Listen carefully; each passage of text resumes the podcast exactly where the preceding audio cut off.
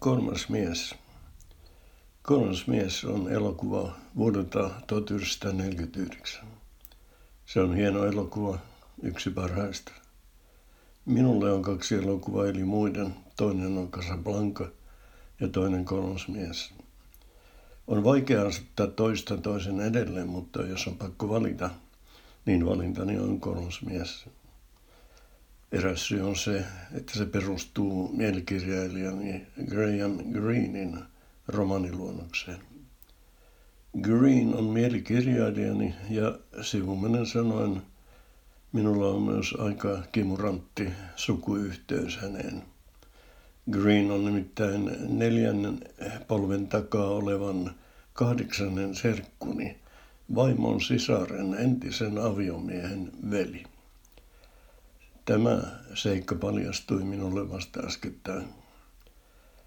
Green tuli minulle tutuksi jo lukiovuosina.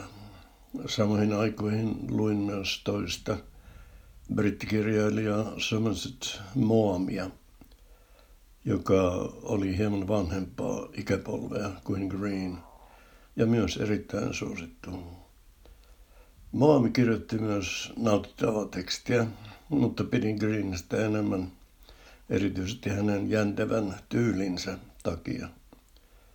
Lukion suomenkielen opettajani oli samaa mieltä. Hänen mukaansa Green oli miehekäs ja Moam vähän sisi.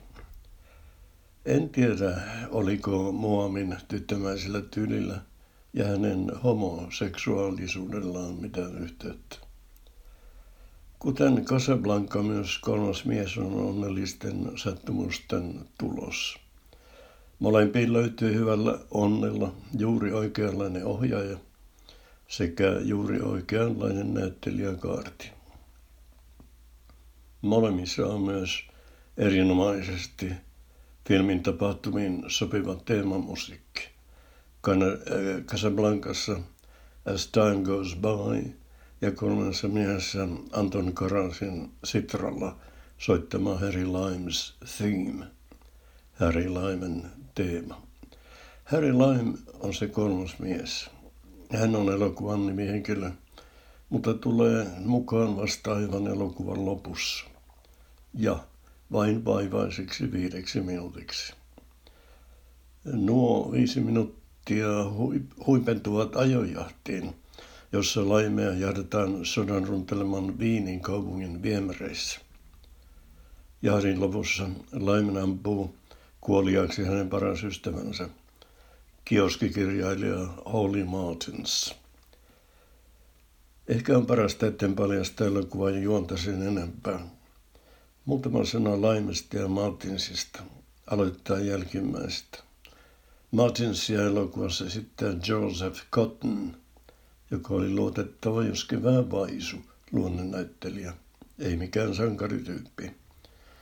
Robert Mitchum, joka oli myös ehdolla, olisi ollut Martinsin rooliin aivan liian karski. Cotton oli myös Harry Limein esittäjän vanha tuttu. Harry Lime näyttäytyy vasta lopussa, mutta hallitsee siitä huolimatta koko elokuvaa. Häntä ei näytetä, mutta hänestä puhutaan. Laim on tavallaan elokuvan sankari tai oikeammin sen roista. Kuvat, joissa Laim tulee näkyviin, ovat elokuvahistorian hienoimmat, mutta siitä ei sen enempää. Harry Laimen rooliin löytyi karismaattinen näyttelijä Orson Welles, joka oli kuvausten aikaa vasta 25-vuotias. Wells oli ennen kolmatta miestä ehtinyt kirjoittaa ja ohjata usein kaikkien aikojen parhaaksi valitun elokuvan Citizen Kane. Kolmannen miehen lopussa Martins ampuu siis parhaan ystävänsä Harry Lyman. Se on ironista, niin kuin sekin, että tosielämässä Martinsin esittäjä Joseph Cotton ja Harry Lyman esittäjä Orson Welles – olivat parhaat ystävät. Cotton oli muun muassa best, bestmanina Wellsin ja Rita Hayworthin häissä.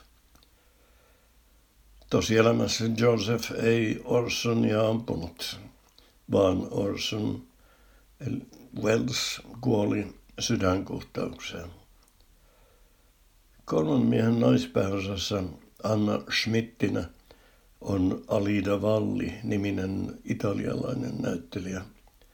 Hänen oikea nimensä on lähes yhtä pitkä kuin nälkävuosi.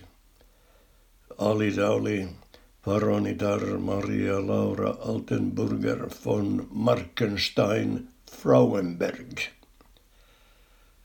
Valli on Harry Lyman rakastettu, johon myös Martins rakastuu.